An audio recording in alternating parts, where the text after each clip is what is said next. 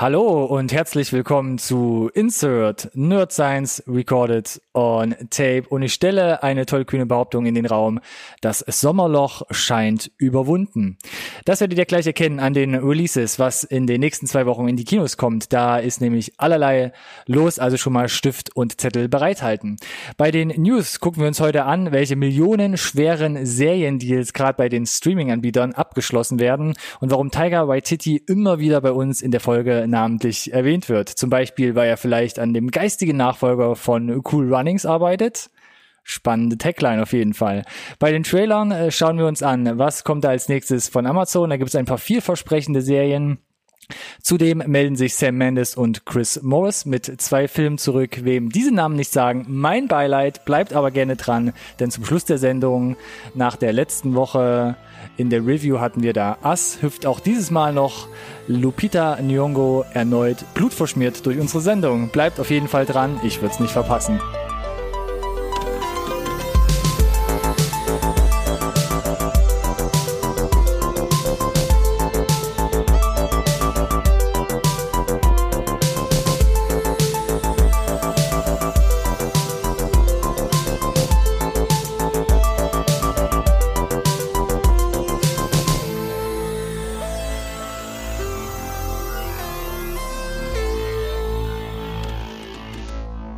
Hallo und herzlich willkommen auch von meiner Seite zu einer neuen Folge Insert Nerd Science Recorded on Tape, dem einzigen Podcast über Filme, den ihr wirklich braucht.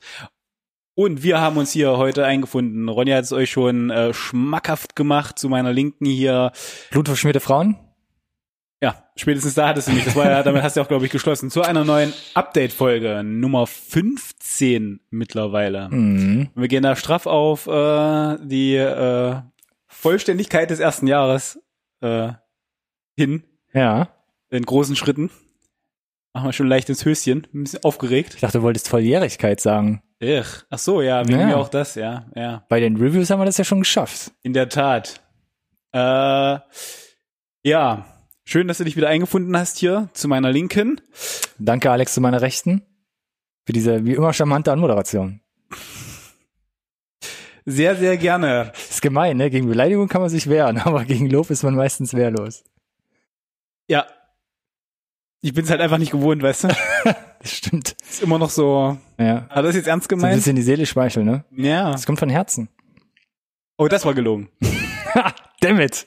Gut, funktioniert also doch noch. Ja. Ich hab's immer noch drauf. Update-Folge, ihr kennt das Spiel mittlerweile, ne? Ihr habt euch das jetzt schon 15 Mal so angehört. Und falls nicht, was zum Geier ist los mit euch? Da gibt's Backlog, jede Menge guter Content. Wir starten mit den Releases. Und du hast gesagt, das Sommerloch ist überwunden und es geht richtig steil. Was erwartet uns denn aktuell im Kino?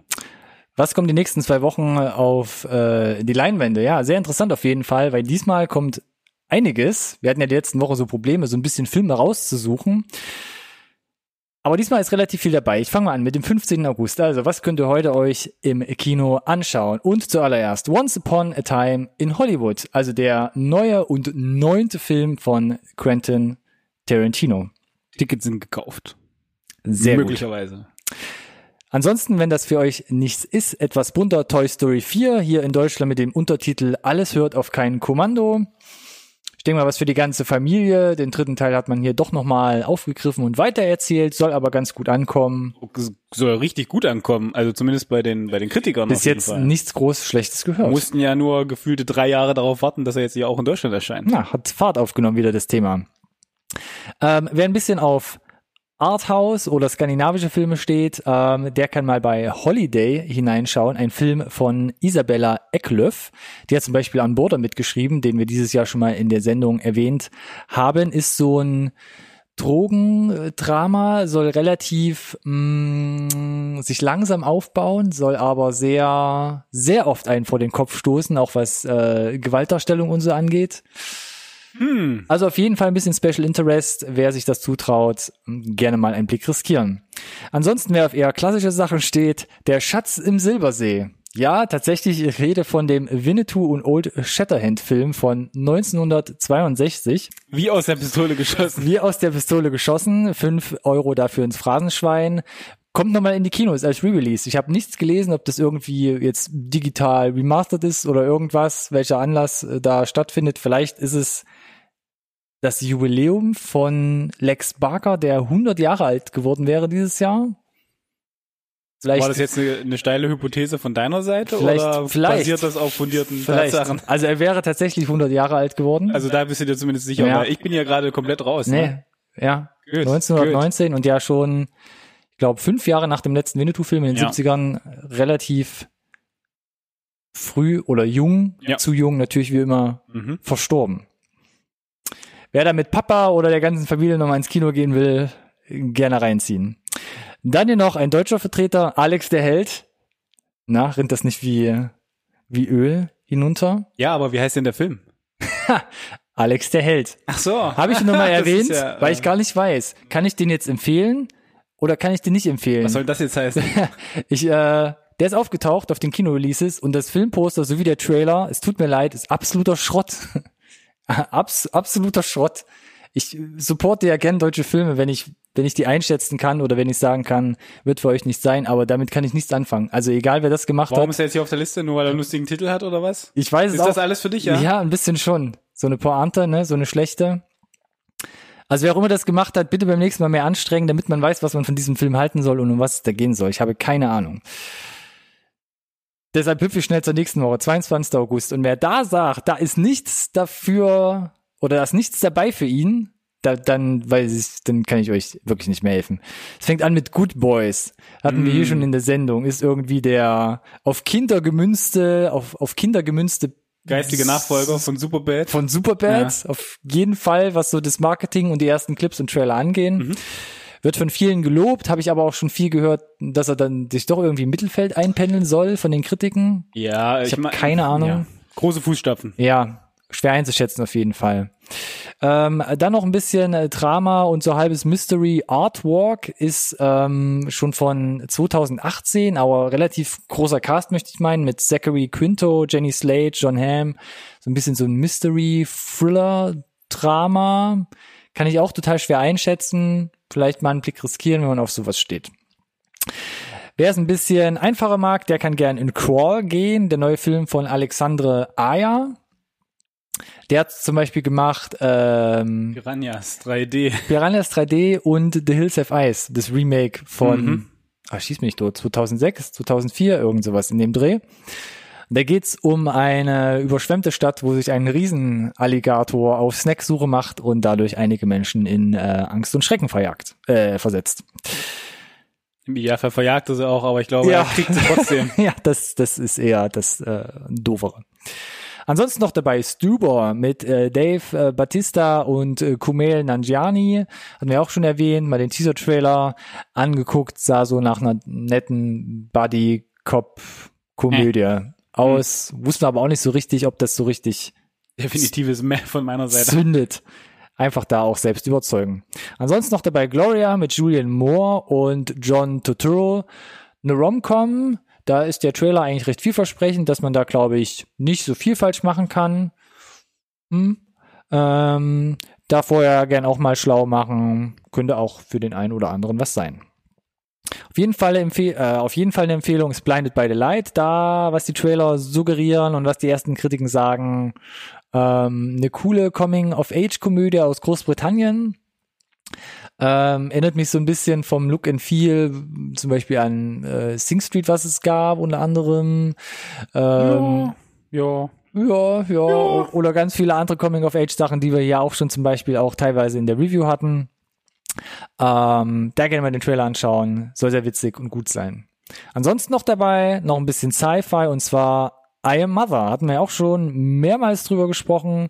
Witzigerweise seit Juni schon auf Netflix in den USA und Australien und jetzt bei uns hier noch eine deutsche Kinoauswertung.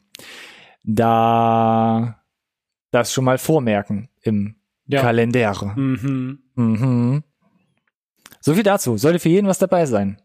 Wie du angedeutet hast, diese Woche gefühlt jedes Genre vertreten. Auf jeden Fall. Irgendwas findet sich da auf jeden Fall. Dann gehen wir zu den Neuigkeiten, würde ich sagen. Ja, starke Woche. Ja. News. Ab zu den News. Wir bleiben bei Netflix. Wie so oft. Und was willst du machen? Und es geht um den schnöden Mammon. Das kristallisiert sich so für mich ein bisschen aus dieser News heraus. Und zwar geht's um David Benioff und D.B. Weiss. Dem einen oder anderen wird das was sagen. Das sind die Schreiberlinge, die die kompletten Game of Thrones Staffeln eigentlich geschrieben haben. Und Disney jetzt schon dabei, so einen neuen Star Wars Film oder vielleicht sogar mehrere Star Wars Filme auszuarbeiten für Lucasfilm. Ja, man weiß es noch nicht genau. Ist so ganz klar, aber in der Regel kannst du mir nicht erzählen, dass die nur an einem Standalone-Film arbeiten. Ich gehe davon aus, dass die auch wieder da sind, das noch weiter zu franchisisieren. Franchisisieren, ein schönes Wort. Aber ja. Und die haben jetzt einen Deal abgeschlossen bei Netflix über 100 oder zusammen. Man weiß es nicht genau, muss man dazu sagen. Oder zusammen, man munkelt für 200 oder über 200 Millionen US-Dollar, um da für die nächsten Jahre jetzt Filme und Serien zu produzieren. Genau, man weiß aber jetzt natürlich, muss man natürlich, also unabhängig davon, dass es eine sinnlose Dimension ist, die das angenommen hat. Da kommst du schon ein paar Jahre hin mit, würde ich sagen. Ist die Frage, wie lang ist denn dann der Deal? Das ist eine. Und das andere ist, wie exklusiv diese Deals wirklich sind. Wie du gesagt hast, jetzt haben sie bei Netflix unterschrieben für unfassbar viel Geld, machen aber trotzdem weiter bei Star Wars mit. Also bei Disney, was ja eigentlich die Konkurrenz ist. Deswegen wird das alles in Zukunft auch sehr spannend, wenn du dann irgendwie erfolgreiche Leute aus der freien Marktwirtschaft quasi dir ranziehst und in irgendwelche Exklusivverträge knebelst. Weil wenn sich dieses Business in diese Richtung entwickelt, hast du ja irgendwann keine freie Marktwirtschaft mehr, sondern dann wechselst du nur noch von Netflix zu Amazon oder von Netflix zu Disney Plus. Das ist ein bisschen wie Bundesliga dann. Gefühlt, ne? Ja. Und wir haben ja jetzt schon da auf jeden Fall Dimensionen herangenommen, wo Ronaldo sich die Haare rauft. Also wieso er die nicht gekriegt hat, die 200 Millionen wahrscheinlich. Nein, keine Ahnung, ich bin voraus. Ich habe keine Ahnung. Fußballanalogien. Kommentiert gerne, wenn ich irgendeinen Scheiß erzählt habe. Ich find's ganz spannend, weil Netflix hat sich bestimmt gedacht, es ist ein total knorker Deal, bevor die 8. Staffel von Game of Thrones lief. Oh, das ist aber hier schon eine Anmaßung, ne? Gotteslästerung, fast schon. Sehr interessant finde ich aber auch, dass es eben schon in diese Richtung geht. Nämlich Sony hat sich zum Beispiel Phil Lord und Chris Miller vertraglich geangelt. Da hat man so von ähnlichen Beträgen gesprochen. Ja. Die standen zum Beispiel in einem Lego Movie oder Lego Movie super steil gegangen. 21 Jump Street vorher gemacht. Ja. Und Amazon hat sich Jonathan Nolan und Lisa Joy vertraglich gekrallt, die ja zum Beispiel Person of Interest war ganz groß. Und Westworld. Und Westworld danach. Beide geschrieben haben. Person of Interest, so ging ja irgendwie über 6 Staffeln oder so, ne?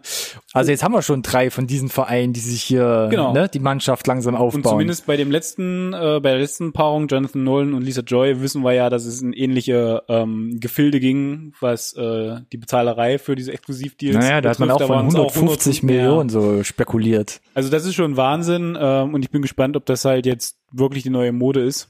Ich meine, du hast es natürlich ja auf anderem Level auch schon jetzt gehabt, dass Apple Plus mit mit der Promo rauskam, welche Filmemacher bei denen hinter ihnen stehen und wahrscheinlich damit dann auch exklusiv hinter ihnen stehen. Ich persönlich, also ich find's interessant, aber ob's gut ist, wird sich zeigen, glaube ich. Schauen wir mal. Ja. Wen sich Amazon auch noch geangelt hat, aber nicht vertraglich bis ans Lebensende, sondern jetzt erstmal für eine neue Serie, sind Simon Pegg und Nick Frost. Die sind bekannt als Buddy-Duo, zum Beispiel Shaun of the Dead, Hot Fuzz, The World's End, haben also ganz viele gerade im Zusammenhang mit Edgar Wright, diese Cornetto-Trilogie gemacht oder vorher auch schon an Serien zusammengearbeitet, waren jetzt seit The World's End nicht mehr zusammen vor der Kamera, haben jetzt aber eine Serie entwickelt, die da heißt Truth Seekers. Ja, sehr generischer Titel erstmal. Lässt sich nicht daraus schließen, worum es denn tatsächlich geht. Aber es gibt ja schon eine Synopsis. Korrekt. Wir gucken es beide an. Wer macht's? Ach so, nein, mach ruhig. Also Also es geht um paranormale Aktivitäten und zwei Geisterjäger, die in Großbritannien von Ort zu Ort reisen, um da... Also es wird wohl ein Dreierteam sein, aber zwei von denen sind auf jeden Fall, Pegg und Frost. Genau, sie wollen irgendwelche Geisterrätsel lösen, aber es gibt wohl so eine umgreifende Handlung, wo sie bei einer großen Verschwörung auf die Schliche kommen. Klang für mich so ein bisschen nach World's End vom Drive, ja, aber mal gucken. Und es ist ja auch schon bekannt, dass es auf jeden Fall Horror-Comedy vom Setting her so sein soll, wo wir ja wissen, dass es ihnen liegt. Ja, ich freue mich drauf. Also ist ein No-Brainer, da irgendwie für mich mal reinzugucken. Ich sehe die beiden unheimlich gerne. Es ist halt die Frage, ob es qualitativ halt ranreicht, wenn Edgar Wright als ausführender Kreativer dann halt nicht mehr dahinter ist. Aber klingt spannend und Amazon muss jetzt auch irgendwie mal ein bisschen nachliefern. So die richtig großen Knaller bleiben bei denen gefühlt aus. Noch ein bisschen zurück auf jeden Fall. Ja, oder die Häufigkeiten, dass sie auftreten, sind selten. Ich meine, sie waren jetzt mit The Boys unheimlich erfolgreich. Aber ja, klingt super. Nicht? Doch. Gut. Ich bin gespannt. Simon Pegg, Nick Frost, kann man eigentlich fast nichts falsch machen. Finde ich auch. Wo gibt's denn noch Horror zu sehen? Vielleicht demnächst in Serienform, und zwar Event Horizon soll als Serie umgesetzt werden. Okay. Erstmal nur gerüchteweise. Ja. Film aus den 90ern, unter anderem mit Sam Neill. Da ging es um so ein Raumschiff, was einst verschwunden ist und dann doch irgendwie wieder auftaucht.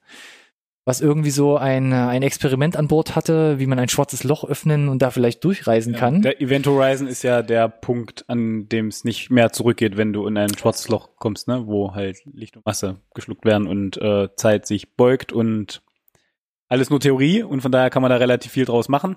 Der Film ist so Hit und Miss gefühlt, wenn du die Leute so fragst. Ja. Alle, die es gesehen haben, sagen, es ist entweder absolut genial, Kult, oder Viele kennen ihn auch gar nicht, muss man ja auch dazu sagen. Ist jetzt kein Riesending. Ich weiß nicht, in welchen Kreisen du unterwegs bist, aber nein. Ist ja jetzt nicht so mega bombig eingeschlagen. Nee, ist richtig, also war jetzt nicht so kommerziell erfolgreich, das stimmt. Hatte viele Horrorelemente, war sehr düster, jetzt vielleicht als Serie, und zwar spekuliert man da, dass Adam Wingard das Ganze leitet und auch Regie führt. Der hat zum Beispiel den Blair Witch Film von 2016 gemacht, also den niemand kennt. Diesen Soft-Reboot.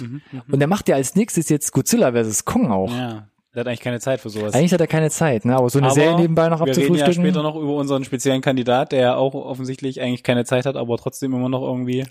Immer wieder was Neues also, aus dem Ärmel zaubert. Ja, schau mal, wir wissen ja auch gar nicht, ne? Wingard wird gehandelt, aber was das bedeutet, ob er jetzt einfach nur ausführender Produzent ist und so ein bisschen Input gibt oder nicht. Ja. Es ist erstmal ein Gerücht, aber Event Horizon haben wir öfter, glaube ich, schon mal irgendwo als Referenz rangeholt. Von daher ganz interessant. Ich bin gespannt. Disney Plus natürlich auch, darf hier nicht unerwähnt bleiben in dieser Folge. Das wird nur noch mehr werden. Das ist furchtbar, furchtbar. Disney hat so ein bisschen durchblicken lassen, was sie für Disney Plus so, also für den neuen Streamingdienst, der ja dann bald kommt, so in der Hinterhand haben. Die einen wird es vielleicht ein bisschen freuen, die anderen sagen, reimen sich die Hände bei neuer Geldfluss, und andere sagen so lame, denn es wird groß gesprochen von Reboots, Reboots und Reboots. Ja. Wir haben es dieses Jahr schon durch mit Aladdin, König der Löwen und was da noch alles kam und kommt. Ariel, die Meerjungfrau, auch als nächstes angekündigt. Und jetzt spricht man für Disney Plus von einer Neuauflage von Kevin allein zu Hause, also Home Alone, und Nachts im Museum. Ja, im Museum. Halb verschluckt. Starke Meinung, Alex. Naja, erstmal muss man ja sagen, dass sie ja prinzipiell alles richtig machen, ne? Jetzt, wo wir drüber sprechen, ist ja König der Löwen, zumindest was das Einspielergebnis betrifft, der erfolgreichste Animationsfilm, den es gab. Steht up to date, hat Frozen überholt, auch schon Disney-Produktionen. Von daher, ne, ob man das gut findet oder nicht. Disney, wie ich es immer so schön sage, kommt vor Lachen nicht in den Schlaf. Und Macaulay Culkin hat sich ja zu den Gerüchten, dass Home Alone rebootet wird, auch schon in sozialen Medien zu Wort gemeldet. Ich weiß nicht, ob du das mitbekommen hast, wo er quasi porträtiert hat. Zitieren kann ich jetzt nicht, aber wie bitte. Seiner Meinung nach ein Home Alone mit ihm, wenn sie es jetzt machen würden, aussieht. Und er sitzt halt mit Plauze und Pizza und nur irgendwie so einem Tanktop und seiner Buchs auf dem Sofa und sieht halt super abgeranzt aus. Fand ich ganz witzig. Ich weiß nicht, ob das nochmal diesen gleichen Charme entwickeln kann. Es gab ja auch... Es gab ja nach... Es gab einen zweiten Teil. der auch sehr erfolgreich war. Ja, und dann gab's doch noch so ein... Und dann gab's noch weitere Teile, mindestens noch einen. Mit, so halbe Rip-Offs. Genau, so Direct-to-DVD-Filme damals, mit nicht Macaulay Culkin. Und die waren... anderen Kevin-Kindern. Ja. Und ja... Die waren nicht so gut. Genau, jetzt ist, wir wissen auch gar nicht, Disney Plus, was bedeutet das? Wären es Filme, Serienformat, sowas wie Dennis damals, muss ich dran denken irgendwie. Mhm. Keine Ahnung, was das Konzept sein soll, aber ja, sie haben den Franchise jetzt da und schauen mal. Ja, und Nachts im Museum war ja... Ist gar nicht so lange her, der letzte, oder? Wie lange ist das her? 5 Jahre? Nicht wirklich lange her, die waren ja auch kommerziell durchaus solide. Ne, von den Einspielergebnissen, weil es gab 3 Teile. Mhm. Und ich meine, es geht ja noch weiter. Disney Plus mit den ganzen Reboots. Es gab ja dieses große Telefoninterview mit dem Bob Iger. Genau, wo ja einfach thematisiert wurde, dass diese ganze Fox-Pipeline, die sie quasi hatten, nicht so gut funktioniert hat. Und dass sie das zum Großteil eingestampft haben, weil eben, ne, ich glaube, was haben sie gesagt? 170 Millionen Verlust, glaube ich. Oder genau, haben sie mit dem ganzen 20th Century Fox-Kram gemacht, angeführt von dem letzten X-Men-Film, der halt deutlich hinter den Erwartungen zurückgeblieben ist. Und ich erkläre ja Ronny nebenbei noch, wie die Technik zu bedienen ist. Wie funktioniert dieses Gerät? Genau.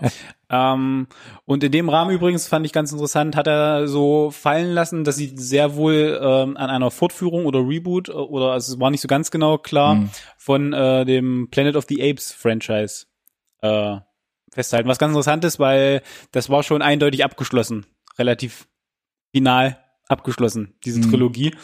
Und dann auch die Frage, Serie, Filme, was gibt's noch zu erzählen? Aber ja, nichts bleibt jetzt hier unangetastet. Ja. Alles wird quasi genau beäugt. Auf den Prüfstand gestellt. Genau. Kann man damit den Rubel zum Rollen bringen oder beim Rollen belassen? Dios mio. Disney, ich sag's euch. Next. Planet der Affen, da war unter anderem Andy Serkis mit dabei. Gern geschehen. Ja? Motion Capturing und so, digitale Affen. Und Andy Serkis hat jetzt auch den Zuschlag bekommen. Und zwar als als Regisseur, sagen wir es mal so, für den zweiten Venom-Teil. Ja. Mhm. Ja. Also, Punkt. Ja. Mhm. Ja. Der erste Venom kann man sich jetzt drüber streiten. Ruben Fleischer war das noch. Ja. Der hat den ersten Teil gemacht, unter anderem Zombieland, jetzt auch den zweiten Zombieland und was zum Beispiel noch, Gangster Squad. Das Interessante tatsächlich an Venom ist, dass du da die Kritikerscore hast, der halt unter aller Sau war, und dann hast du ja immer noch so diesen Publikumsscore, der extrem gut war. Da ich dich gefragt habe, fand den total super. Und ich fand den halt, ich bin ja eigentlich hier der Superhelden-Nerd-Fan-Ding. Und? Ich fand ihn gar nicht mal so gut. Mm. Aber er war halt für mich einfach extrem generisch. Hatte mit einigen erzählerischen Sachen ein paar Probleme. Aber, und komm halt immer wieder drauf zurück, es tut mir sehr leid, hat unfassbar viel Geld eingespielt. Ach. Unfassbar viel Geld, habe ich überhaupt gar nicht mitgerechnet, weil die Trailer auch immer nicht gut aussahen, fand ich. Da haben sie uns ja diesen Trailer gegeben, kann ich mich noch genau dran erinnern, wo die VFX noch nicht drin waren. Es war super komisch, die liefen über Monate im Kino. Hast du so eine Szene, wo er irgendwie mit seinem Motorrad durch diese parkenden Autos fährt, die explodieren einfach random. Und da fehlen die Tentakel, die links und rechts rauskommen. Das war so, wo ich dachte, warum macht ihr das? Also, ist ja auch egal. Er war kommerziell erfolgreich und deswegen kriegen wir einen zweiten Teil. So, Punkt. Ja. Und Andy Serkis sagt den Leuten tatsächlich eher mehr was als, keine Ahnung, Motion Performer, ne? King Kong, Gollum, natürlich. Gollum, ganz allen voran. Hat aber ja auch schon ein Regiedebüt hingelegt mit Mowgli. Stimmt. Auch auf Netflix abrufbar. Eine Netflix-Produktion, auch unglaublich aufwendig, was so die Technologien betrifft. Der große Erfolg blieb, glaube ich, aus, war aber vom Timing relativ semi, weil Dschungelbuch rauskam. Ich meine, Leute, was soll ich also? Ich gehe davon aus, dass das hier so eine sichere Bank ist für ihn, glaube ich. Also so sehr kannst du das gar nicht vor den Baum fahren. Also von daher gut für dich, Andy. Vielleicht schafft es auch, sich irgendwie reinzumogeln. Zum Mogeln? Ah, schön. Naja, ging so. Muss ich selbst zugeben. Ja. Schauen wir mal. Gucken wir mal. Es steht nichts weiter fest, kein Release-Date, wann die Produktion beginnen soll. Aber er hat eine genaue Vision. Das hat er schon gesagt. Was auch immer das bedeutet. Na dann. Kann nichts mehr anbrennen hier, glaube ich. Genau, Vision. Braucht vielleicht auch Taika Waititi. Wie gesagt, hier in jeder Folge immer wieder gern. Wir sagen, was der braucht. Ins Boot geholt. Und er braucht auf jeden Fall Zeit. Wir haben schon öfter darüber gesprochen. Ich auch in der letzten Update-Folge den Trailer gehabt zu... Die letzten 3 Update-Folgen gefühlt. Vor allem in der letzten Update-Folge den Trailer zu Jojo Rabbit, der am 18. Oktober in den USA rauskommt und dann ab 23. Januar 2020 hier in Deutschland zu sehen ist. Und da war der letztens auf der San Diego Comic-Con bekannt gegeben, dass er jetzt auch den 4. Teil zu Thor machen wird. Thor Love and Thunder, wo auch wieder Natalie Portman zurückkehren wird. Der ist für Ende 2021 angekündigt. Dann hieß es immer noch, er soll die Realverfilmung von Akira übernehmen, hat man jetzt auch gesagt. Die sollte ja stattdessen, also eigentlich sollte die im Thor-Slot umgesetzt werden. Da hat sich jetzt Disney reingemogelt, wie auch immer sie das hingekriegt haben. Und dann war Akira erstmal aufgeschoben und jetzt sagt man aber noch, jetzt macht er trotzdem noch was dazwischen und zwar munkelt man da, dass er Next Goal Wins umsetzt. Das war eine Dokumentation vor ein paar Jahren und zwar um das amerikanische, samoanische FIFA-Fußballteam. Das muss ich jetzt erstmal auf die Reihe kriegen. Ne? Also wer denkt, Hawaii ist schon mega ab vom Schuss von Amerika, der guckt sich mal amerikanisch Samoa an. Das ist fast schon Neuseeland. Und da gibt's ein Fußballteam, was irgendwie eine FIFA-Fußballmannschaft stellt, unglaublich nicht erfolgreich ist und in der FIFA-Geschichte die schlimmste Niederlage mit 0-31 gegen Australien mal hinnehmen musste. Dann haben sie einen niederländischen Trainer eingestellt und dann war es ihnen, glaube ich, 2011 möglich, mit einem 0-1-2 Sieg gegen einen weiteren kleinen Inselstaat, glaube ich, ihre Ehre nach fast 20 Jahren einigermaßen wiederherzustellen. Und das hört sich für mich absolut... Das ist der Plot von Kickers, oder? Bisschen Kickers, aber vor allem muss ich die ganze Zeit an Cool Runnings denken. Einsame Insel, Sportart, die da total unüblich ist, weil da vor allem Rugby und American Football halt die große Nummer ist. Und dann kommt so halt so ein Dödelteam, was da halt dass er 17 Jahre lang nur verliert und sich abwatschen lässt. Wenn du nur diese Synopsis hörst, wie du sie gerade wiedergegeben hast, ist es total logisch, dass Taika das machen möchte. Ja, erstens von der Herkunft natürlich, weil es auch nicht weit weg von Neuseeland ist, glaube ich. Da gibt's so weit habe ich noch nicht mal gedacht, aber diverse Verbindungen. Es ist so weird. Und man, voll sein. Und man kann, glaube ich, richtig eine coole, weirde Sache draus machen. Ich würde ja votieren, falls das Cast noch nicht steht. Ich würde gerne vorschlagen, der holländische Trainer porträtiert von Jeff Goldblum. Bitte. Nur für mich. Ja, holt auf jeden Fall The Rock dazu, dann wird's auf jeden Fall wieder... Versuch's dir vorzustellen. Die eierlegende Wollmilchsau, ja. Schließ deine Augen und versuch's dir kurz vorzustellen. Er hat sich ja quasi selbst schon vorgestellt, ne, in Hobbs & Shaw. Mit diesen hawaiianischen Bezügen. Naja, seid gespannt bis zur nächsten Update-Folge, wenn wir sagen, ist gestrichen, es kommen 2 andere Filme stattdessen. Wir halten euch auf jeden Fall auf dem Laufenden. Und damit gehen wir über zu den Trailern. Oh yeah. Und da ist diese Woche auch einiges dabei. Und ich glaube, wir schließen ein bisschen auch zu dem letzten Update Nummer 14 nochmal an. Das letzte Mal, dass wir da drüber reden? Okay, und zwar reden wir erneut über Carnival Row. Da haben wir mehrmals drüber gesprochen, dass es kommt. Dann gab es irgendwie 2 Teaser-Trailer, wo wir gesagt haben, so, ich zitiere Alex, gerade von eben auch nochmal, meh. Und wir haben gesagt, wir brauchen einen richtigen... Wie ein Spiegel. Wir brauchen einen richtigen Trailer. Und der ist jetzt da. Ja, tatsächlich. Und? Wir haben ja gesagt, dass die Featurettes, die sie da hatten, ne, diese Teaser-Dinger, die so ein bisschen die Herkunftsgeschichten und so erklären. Der beiden Hauptcharaktere jeweils. Ja, genau. Nicht so toll waren. Ja. Aber sie geben schon Kontext. Mhm. Den, wenn ich den nicht gehabt hätte, wäre ich, glaube ich, so in dem Trailer so ein bisschen aufgeschmissen gewesen, weil der bricht das einigermaßen runter auf tatsächlich so eine Schmachtnummer. Da siehst du nicht so richtig viel in den Featurettes kommt wirklich raus, dass es da diese Rassenunruhen gibt, dadurch, dass eben diese ganzen Fabelwesen mit Menschen zusammen da leben. Und es kommt für mich überhaupt nicht durch. Es geht wirklich nur um, du hast mich alleine gelassen, wir haben uns wiedergefunden und jetzt finden wir irgendwie einen Mörder.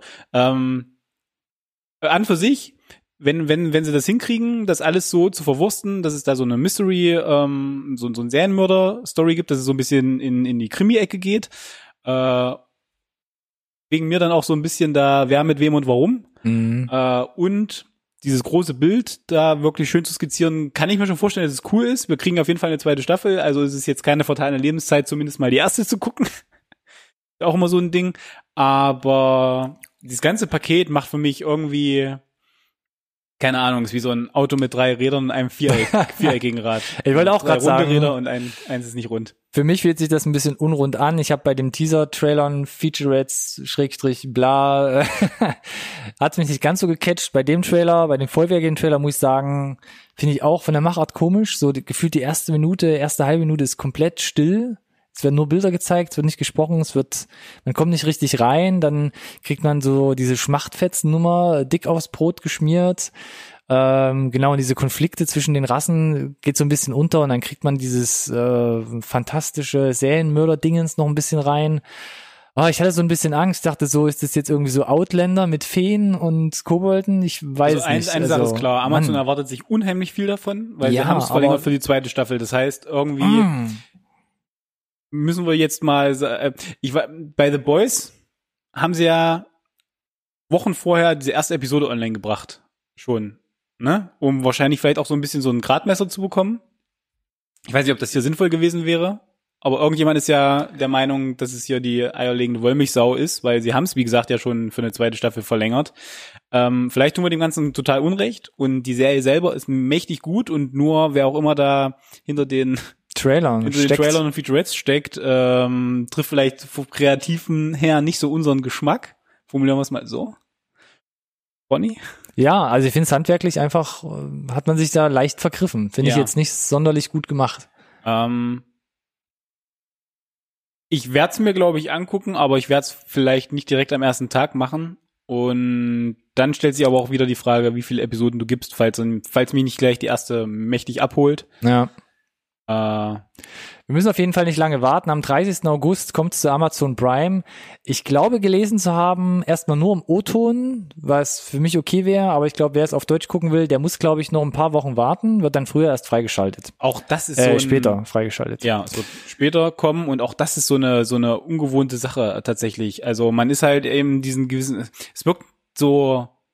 ist aber nicht untypisch für Amazon. Ja, für Amazon nicht, aber es wirkt so übers Knie gebrochen und Netflix kriegt das halt einfach wesentlich besser hin, ne? Da kommt der Trailer, der Trailer sagt, in 2 Wochen ist das Ding online und dann ist das da online mit irgendwie mindestens 5 durchsynchronisierten Sprachen und Untertiteln für alle anderen Länder. Die haben das einfach vielleicht, die ganze Maschinerie besser am Laufen, keine Ahnung. Ja, who knows.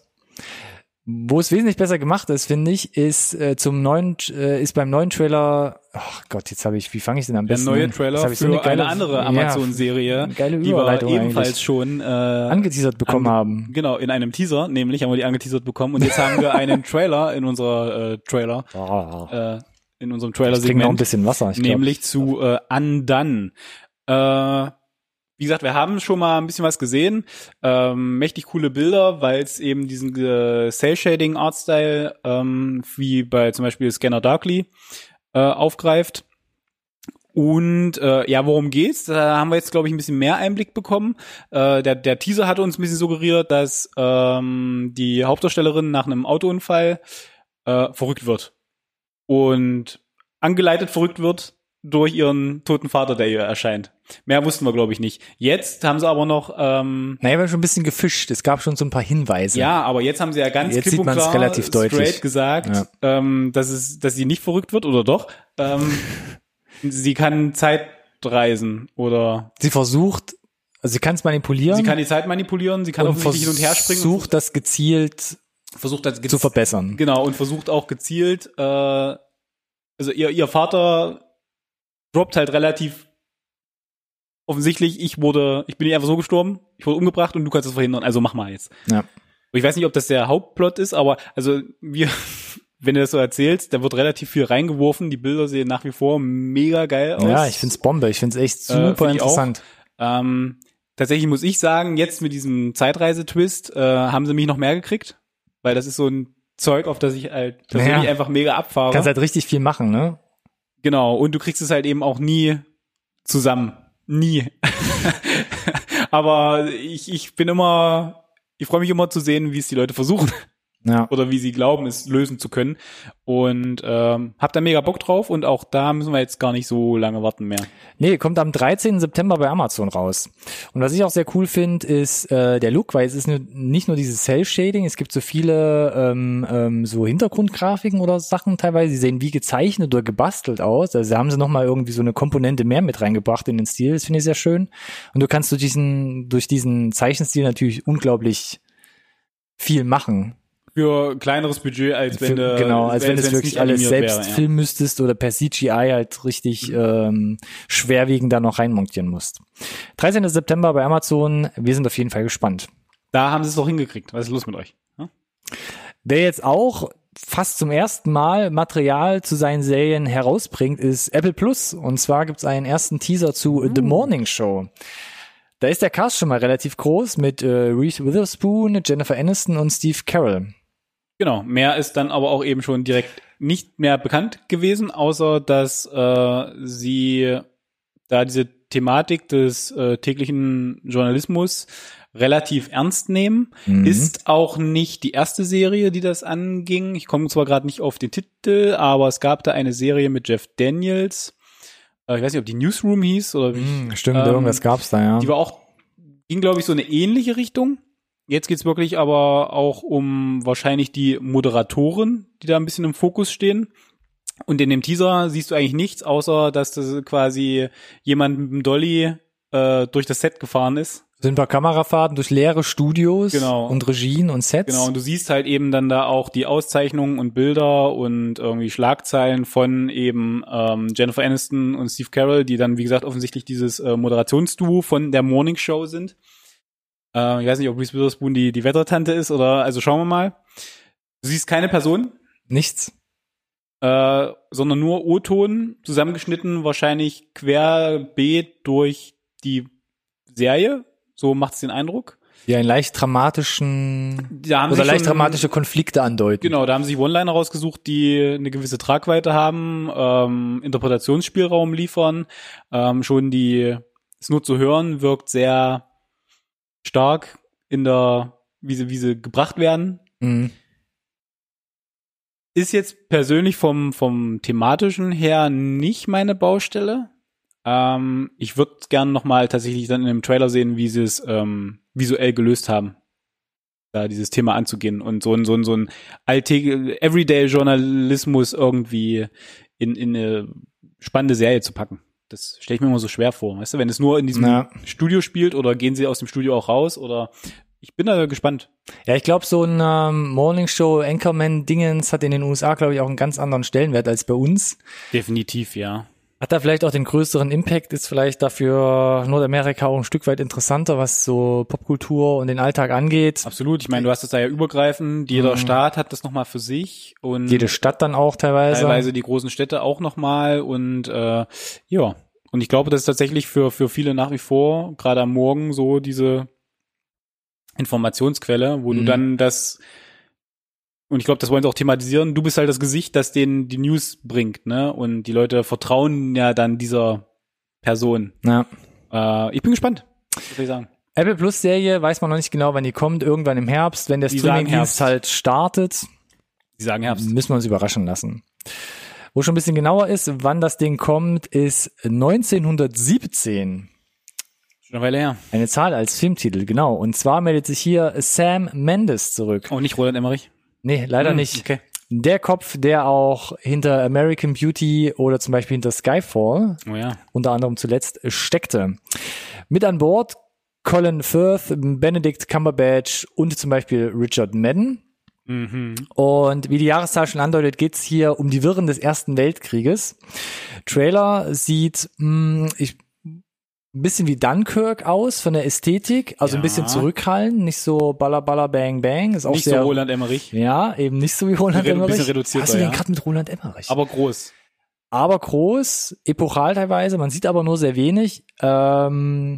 Wo ich noch nicht ganz so weiß, ob es mich catcht, ist einfach die Tatsache, dass ich mich mega an Private Ryan erinnert gefühlt habe. Aber sowas von, warum der Plot ist, dass Ein junger Soldat? Genau, soll mit einem anderen Soldat zusammen eine Nachricht überbringen an eine andere Truppe, wo sein Bruder mit dabei ist. Und wenn die diese Information nicht erhalten, dann werden die da in 3 Tagen in eine Falle laufen und sehr wahrscheinlich sterben. So, und dann, ich meine, an für sich sowieso eine gute Motivation, Leben zu retten, aber wenn dann dein eigener Bruder dann da mit dabei ist. Nochmal der Extra-Kicker, das ist wahrscheinlich auch der Grund dafür. Und es sieht halt nach einer nicht so ganz einfachen Mission aus, weil sie da wohl relativ groß Strecken und Kampfgebiete durchqueren müssen, sicher im Idealfall. Damals war das nicht so einfach mit irgendwie mal Telefon in die Hand nehmen und kurz Bescheid sagen oder WhatsApp schreiben. Cast ist richtig stark. Sieht gut aus, ja.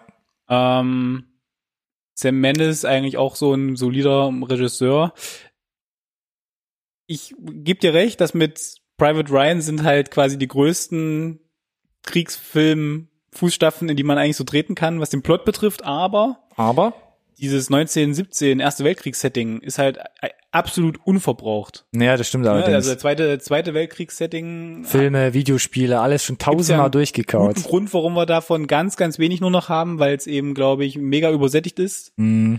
Und dieses Erste Weltkriegs-Setting wurde, glaube ich, immer nie so, was auch immer, eingängig. Also warum da auch immer ein Krieg eingängiger sein sollte als ein anderer, ne? Ja. Na, ich glaube einfach, weil der Zweite Weltkrieg halt so irrsinnig war, dass man, glaube ich, habe ich glaube schon mal irgendwo gesagt, dass es einfach unvorstellbar ist und sich daran einfach laben kann in diesen unvorstellbaren Gräueltaten. Man muss natürlich sagen, Erster Weltkrieg heißt nicht ohne Grund Erster Weltkrieg. Ja. Auch da, ne, ist jede Menge passiert. Ich glaube, das sieht man im Trailer schon ganz gut. Das war ja wirklich so ein Massensterben, da ist man ja wirklich reihenweise umgefallen. Zweiter Weltkrieg, das ist ja ein bisschen, da war das alles, glaube ich, ein bisschen taktischer und einfach ein bisschen größer, was da die Einschläge angeht. Ja, war man halt technologisch einfach schon ein Stück weiter. Das merkt man halt hier auch relativ stark. Wie gesagt, macht einen authentischen Eindruck, sieht trotz allem fett aus, ist so diese Gratwanderung zwischen wahrscheinlich wirklich, wie wir gerade gesagt haben, so einem Emmerich- und Nolan-Style. Ja. Ob der Plot halt, wie gesagt, überzeugen kann, schauen wir mal, aber sieht auf jeden Fall auch sehr interessant aus und also gut gemacht. Spektakuläre Bilder dabei auch. Kommt habe ich gerade eben schon gesagt, glaube ich, am 16. Januar 2020 dann in die deutschen Kinos. Da steht also auf jeden Fall schon ein Release-Termin fest. Wo wir noch ein bisschen unschlüssig sind, wann das kommt, weil wir es einfach noch nicht wissen, ist The Day Shall Come. Der neue Film von Chris Morris. Und ich sage der neue Film, weil es jetzt fast schon oder gut 10 Jahre her ist, wo er sein letztes Ding abgegeben hat. Und zwar ist das der Regisseur von Four Lions. Das war damals so ein Ding aus Großbritannien, wo man so ein paar islamistische Extremisten begleitet. Und das aber in so einer schwarzen Komödie, wo man teilweise lachen muss. Und dann wird die Story aber so weit getragen, dass eigentlich das Lachen so im Halse stecken bleibt. Fand ich damals super stark gemacht, kam auch vereinzelt in so kleinere deutsche Kinos, war ich auch großer Fan davon. Riz Ahmed zum Beispiel dabei, der mittlerweile ja in so Filmen wie Star Wars Walk One mitspielt, also da mittlerweile Karriere gemacht hat. Jetzt hier dabei zum ersten Mal unter anderem zu sehen Marchant Davis, spielt hier die Hauptrolle, aber auch bekanntere Gesichter wie Anna Kendrick ist dabei. Und wir haben jetzt den ersten Trailer, es geht auch wieder um eine ich weiß gar nicht, ob man es sagen kann, terroristische Vereinigung. Ja, so eine Terroristenzelle. Terroristenzelle hat zumindest den Anschein, haben extreme Vorstellungen, wie sie so ein bisschen die weiße Rasse in Schach halten wollen. Genau, und sie sind zu viert. Und sie geraten durch ihre Aussagen dadurch in das Visier des FBI. Jo. Und das ist es eigentlich schon. Und das Problem ist, dass das FBI irgendwann sagt, die sind uns zu klein, wir können die irgendwie nicht hops nehmen. Wir versuchen die jetzt ein bisschen größer zu machen, als sie sind und versuchen ihnen irgendwelche Straftaten anzuheften, damit wir hier diese Terrorzelle ausheben können und uns auf die Schultern klopfen können. Und dabei bauen sie denen eine Reputation auf, die sie eigentlich gar nicht haben sollten. Genau. Und vermasseln es dann selber ein bisschen. Es wird halt gefühlt so ein unangenehmer Selbstläufer, ne? Ja. Also das gerät halt völlig aus dem Ruder. Sieht interessant aus. Ich war jetzt nicht so der sind jetzt keine Mega-Brüller dabei. Mhm. Aber das, was man sieht, gut gespielt. Handlungen so völlig over the top. Unterhaltsam, ja, aber ich weiß auch nicht. Ja, bin noch ein bisschen unschlüssig. Ja, ist auch meine Meinung. Ich fand, man hat es von Großbritannien jetzt in die USA transferiert. Man sieht es direkt auch am Look. Das haben sie ganz gut eingefangen. Ja. Oder man kauft es ihnen wirklich ab, dass es in den USA spielt. In Großbritannien war es wirklich so, war es ein bisschen dreckiger, schmutziger. Man war gefühlt mehr und weiter dran. Und hier haben die Gags auch irgendwie nicht gezogen. Ich weiß nicht so richtig, wo es dahin geht. Ich guck's mir auf jeden Fall an, aber könnte mir aber vorstellen, genau wie bei nicht. Four Lions ist das auch wieder so ein Ding, dass du eher im Programmkino findest. Aber wenn er denn anläuft, haben wir denn schon einen Starttermin für Deutschland? Nein, denn wir wissen nur, dass er am 27. September in den USA rauskommt und dann einen Monat später oder knapp 2-3 Wochen am 11. Oktober im United Kingdom, also in Großbritannien. Aber sobald wir wissen, ob und wann er in Deutschland kommt, seid ihr die Ersten, die es von Ronny erfahrt in einen unserer nächsten Update-Episoden. Dafür stehe ich mit meinem Namen. Guy Incognito. Hast du denn noch mehr oder sind wir schon durch hier heute? Nee, wir haben auf jeden Fall uns noch ein bisschen was aufgehoben und es war hier auch ein bisschen aus der Versenkung wieder auferstanden, hatten wir in den letzten Updates schon mal Shia LaBeouf, noch ein weiterer Film, der demnächst mit ihm rauskommt und zwar Honey Boy. Nicht verwechseln mit dem Ding von Til Schweiger, ne? Head Full of Honey und sowas. Direkt streichen. Honey Boy. Gut, dass du es dazu gesagt hast. Bitte gerne. Shia LaBeouf, Lucas Hedges spielt mit und Noah Jupe zum Beispiel A Quiet Place und auch in The Quiet Place 2 zu sehen. Nur damit ihr Bescheid wisst. Und das ganze Ding soll am 8. November in die USA-Kinos kommen. Wir wissen auch hier keinen deutschen Starttermin. Honey Boy, um was geht's? Fand ich sehr interessant.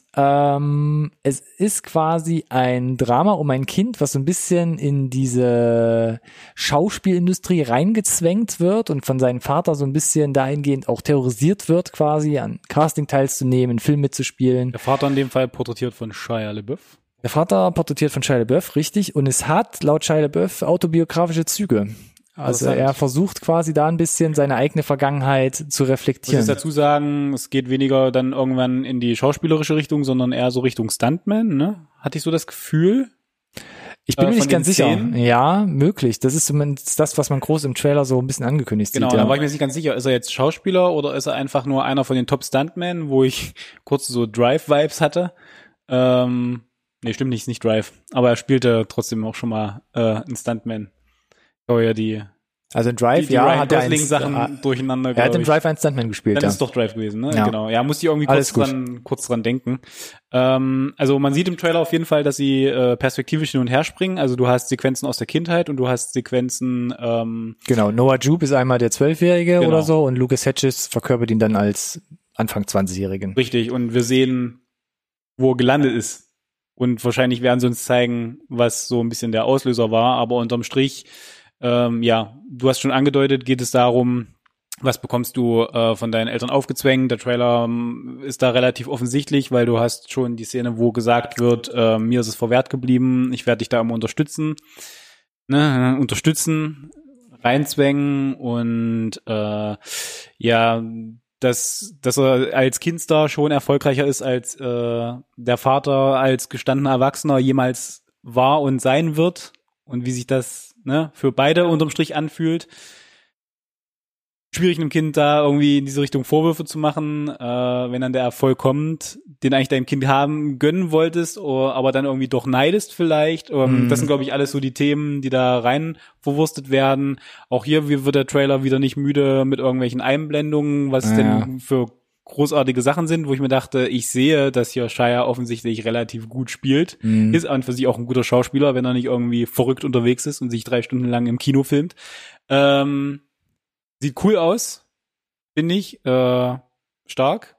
Was mich ja ein bisschen anmacht. Er war ja nicht nur Schauspieler, ne? Er ist ja auch kreativ unterwegs, ne? In dem Film.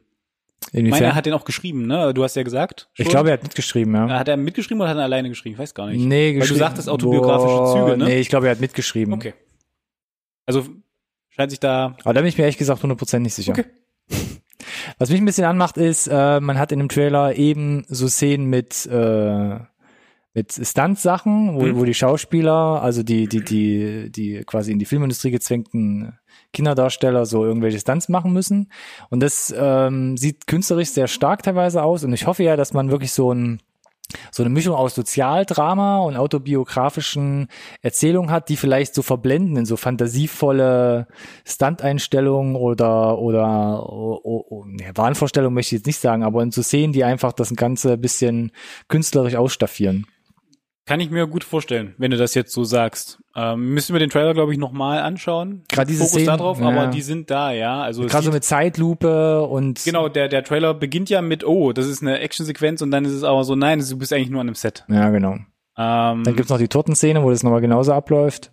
Genau, im Prinzip gleiche Sequenz, nur... Jünger. Anders. Also schon ja. Der Trailer an sich, eigentlich, wie gesagt, recht ordentlich. Mhm.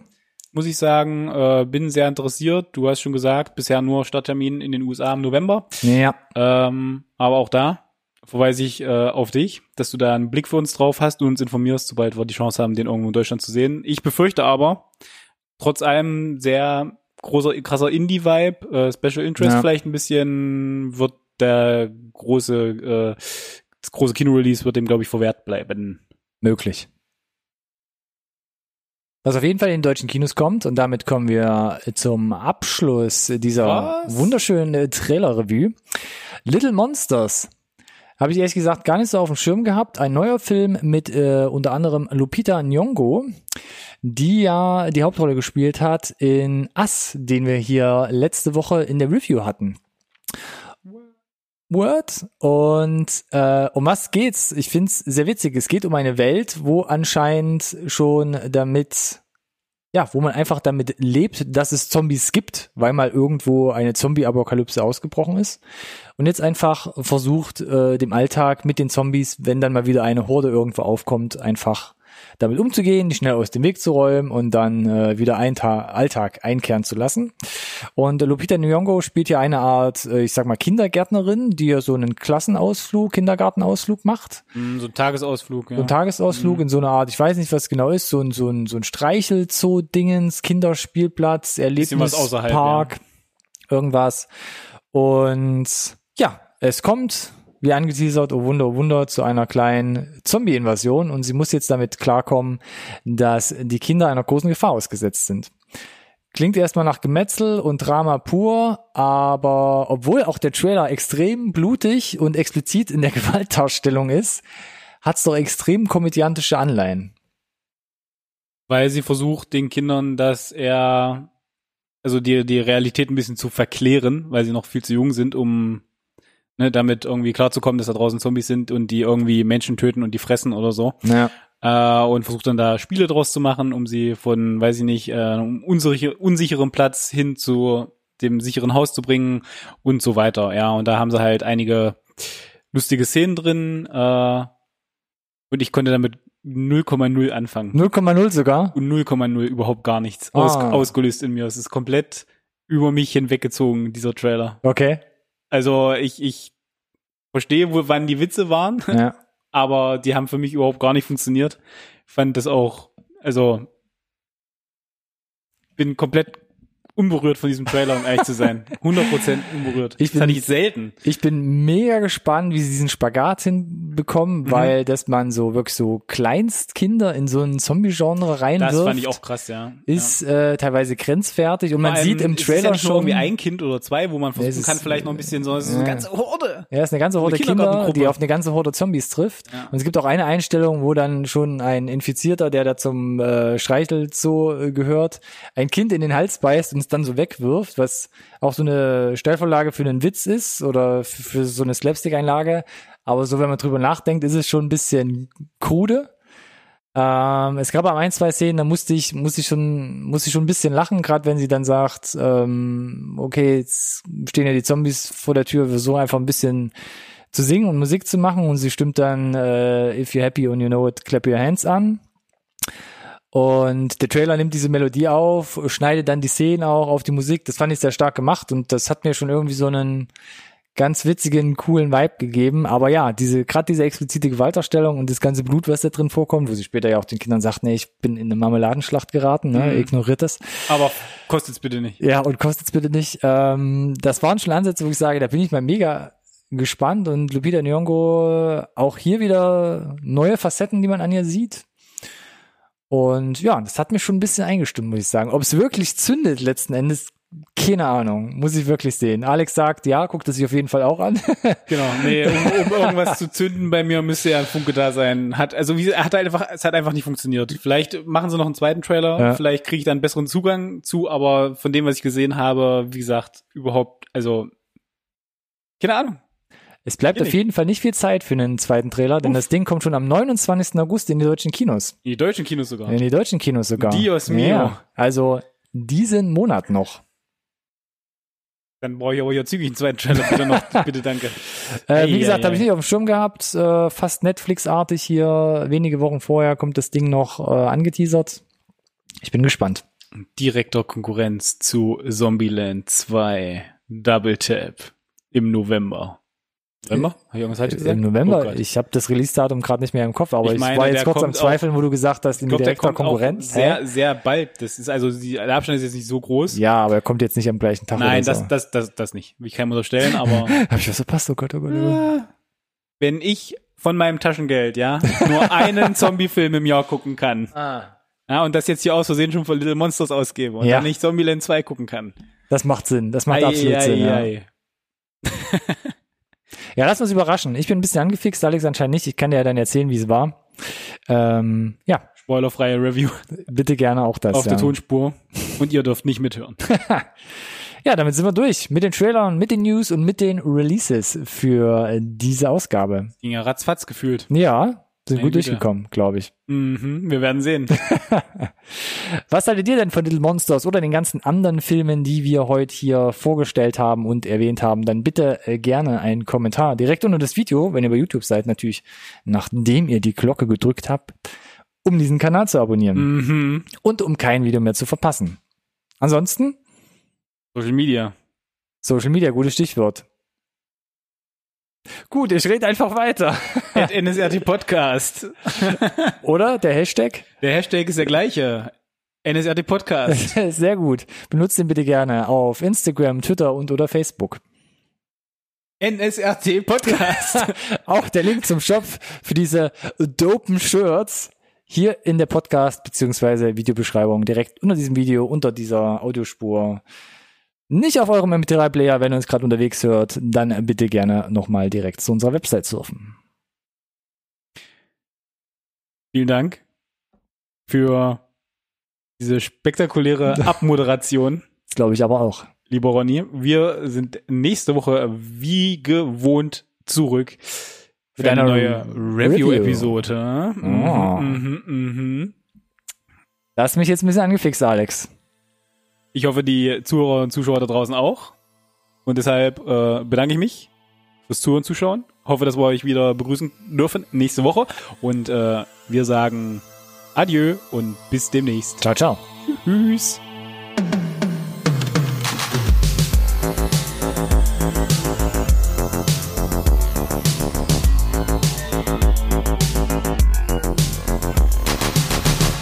This conversation can serve no purpose anymore.